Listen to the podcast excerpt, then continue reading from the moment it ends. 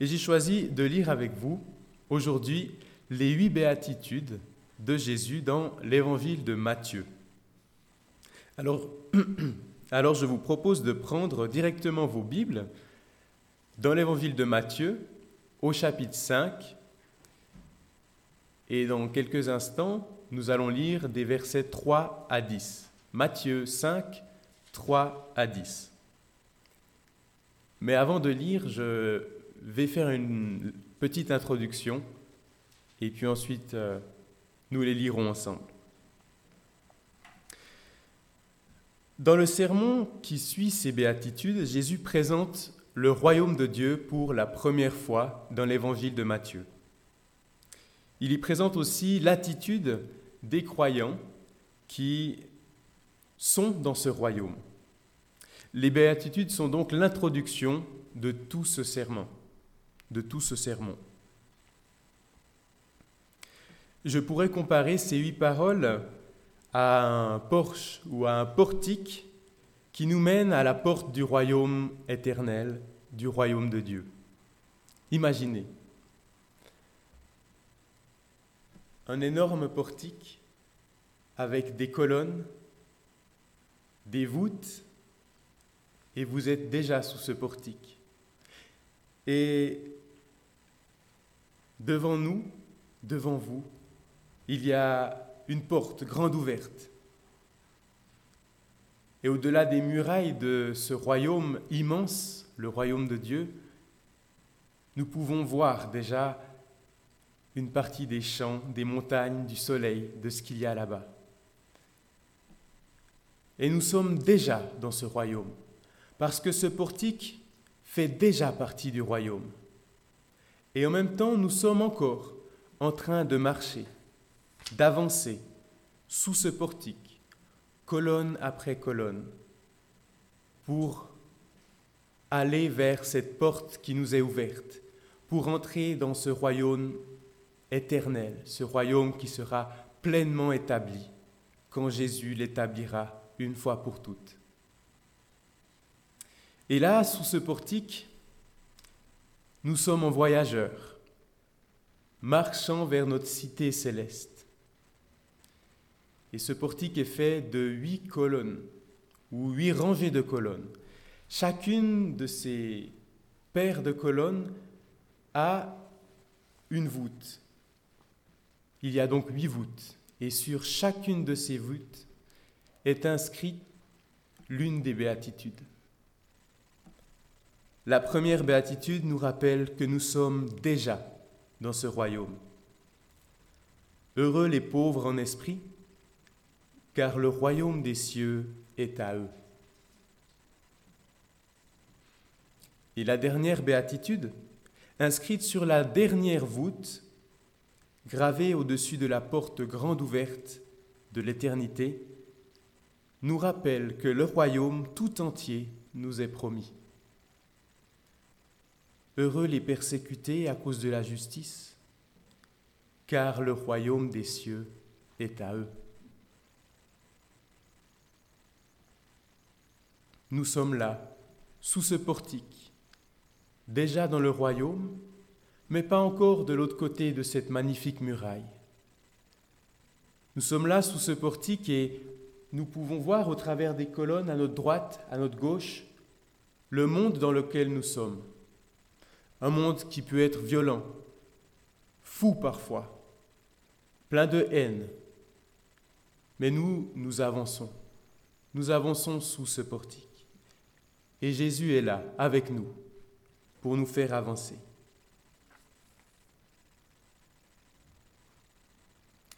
malgré les moqueries, les violences à cause du Christ, ou malgré la folie du monde au dehors, nous les chrétiens, nous avançons sous le portique du royaume, encouragés par ces huit paroles qui nous rappellent l'essentiel. Ce sont les promesses que Dieu réserve à ceux qui persévèrent sur le chemin du royaume, ceux que Dieu garde lui-même par sa présence continuelle à leur côté jusqu'au bout du chemin, afin qu'ils ne se perdent pas. Et qu'ils reçoivent ce qui leur a été promis. Imaginons ce qui est inscrit sur chacune de ces voûtes au-dessus de nos têtes.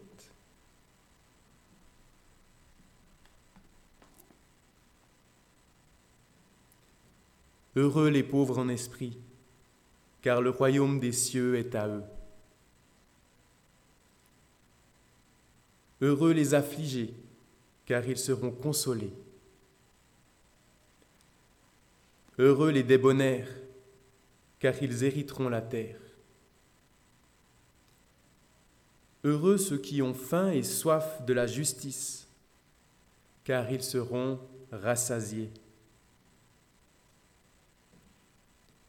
Heureux les miséricordieux, car ils obtiendront miséricorde. Heureux ceux qui ont le cœur pur, car ils verront Dieu. Heureux ceux qui procurent la paix, car ils seront appelés fils de Dieu. Heureux ceux qui sont persécutés pour la justice, car le royaume des cieux est à eux.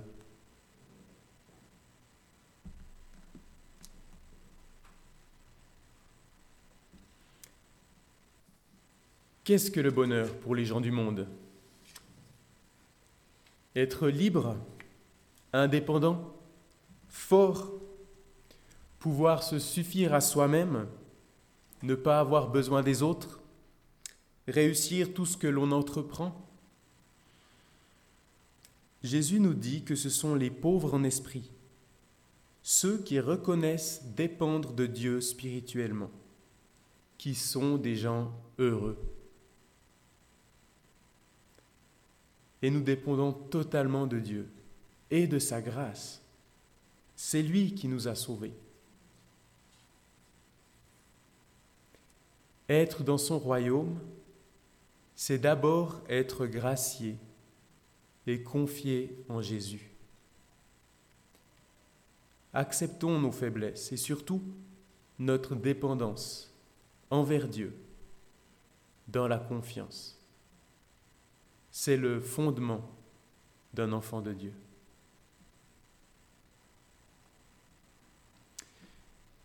Qu'est-ce qui procure le bonheur selon le monde? Beaucoup d'argent? Une sexualité débridée? Le pouvoir sur les autres? Et tous les moyens sont bons. Le plaisir et le bonheur sont la valeur ultime, même si l'on profite de l'autre même si l'on ment, et que l'on est malhonnête, injuste, égoïste, même si l'on fait du tort, que l'on blesse, méprisant la valeur de l'autre. Jésus nous dit que ce sont ceux qui pleurent face à toutes ces méchancetés qui sont des gens heureux. Ils sont heureux parce qu'ils ne se réjouissent pas du mal. Dieu les approuve. Et Dieu les consolera. Un jour, Dieu mettra un terme au mal et à la méchanceté. Quelle promesse.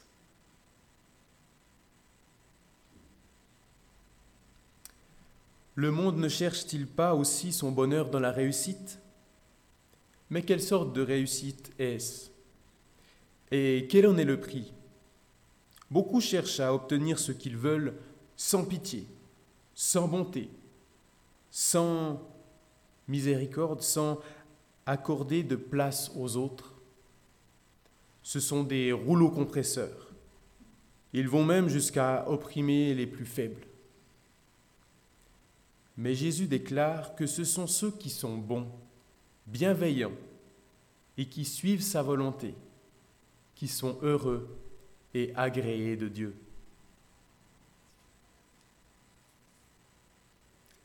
Même s'ils sont opprimés à cause de leur attitude et qu'on leur volerait leurs biens parce qu'ils ne sont pas corrompus, Dieu leur donnera lui-même ce qu'on leur aura pris. Il donnera lui-même la terre en héritage à ceux qu'on aura privés d'un lieu de repos, parce qu'on les opprimait à cause de leur obéissance. Et pour nous, si cela signifie qu'on nous enlèverait notre travail, parce que nous refusons d'être malhonnêtes, nous sommes heureux et approuvés de Dieu, parce que nous aimons sa justice et que nous voulons l'honorer.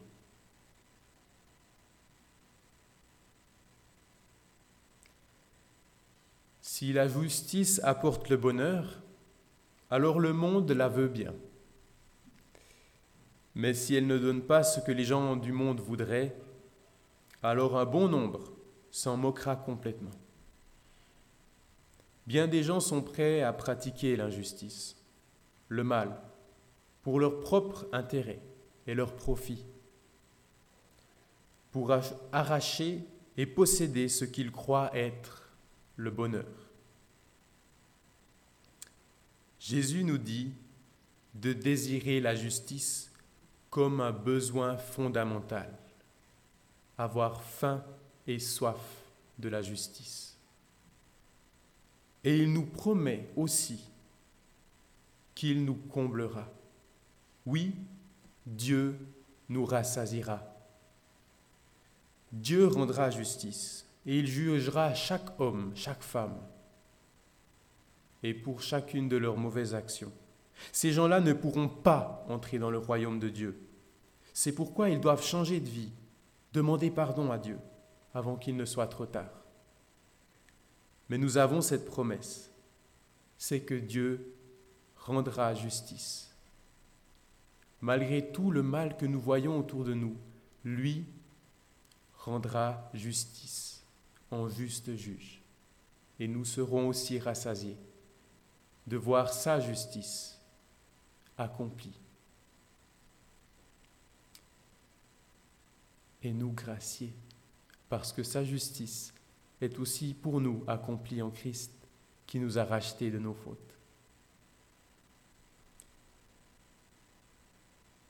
Le monde ne croit-il pas que se venger procure aussi du bonheur? Rendre le mal pour le mal, sans pitié, sans miséricorde. et aussi sans passer par la justice, car se venger n'est jamais juste. Jésus dit que celui qui est miséricordieux est heureux. Et Dieu lui-même lui fera miséricorde. En effet, Dieu nous a fait grâce et il aime la miséricorde. Nous sommes donc appelés à pratiquer cette miséricorde. Bien sûr, il ne faut pas confondre la miséricorde avec le déni du mal qui a été commis, ou encore avec la permission du mal. Non, au contraire, nous ne devons pas permettre que se reproduise le mal. Nous devons donc aussi nous protéger et protéger les autres. C'est aussi de l'amour. Mais la miséricorde n'est pas contraire à cela. Et Dieu nous appelle à la miséricorde, comme lui-même est miséricordieux. L'hypocrisie est le cœur mauvais caché sous une belle apparence. N'est-ce pas aussi un moyen d'atteindre ses buts pour le monde Mais Jésus nous dit que celui qui a le cœur pur, celui qui aime Dieu, et qui désire faire sa volonté est heureux. En effet, il plaît à Dieu, parce que Dieu voit le fond des cœurs. Et qu'y a-t-il de plus beau pour celui qui aime profondément Dieu que de voir enfin Dieu qu'il aime tant, celui qu'il désire tant voir Dieu le leur accordera pour toujours. Quel amour. Bien des gens aiment se valoriser en critiquant les autres, ou arriver à leur fin en créant des tensions, en brisant des relations, ou en provoquant des disputes pour prendre une place convoitée. Jésus nous dit d'être actifs pour la paix, car cette attitude honore Dieu, et elle montre que nous sommes bien les filles et les fils du Dieu de paix.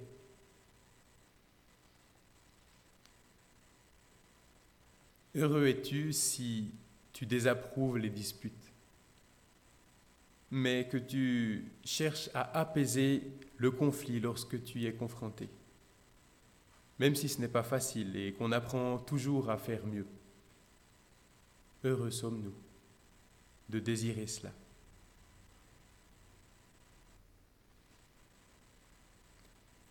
Le monde est prêt à faire bien des compromis pour trouver son bonheur ou pour ne pas être rejeté, pour ne pas avoir d'adversaire.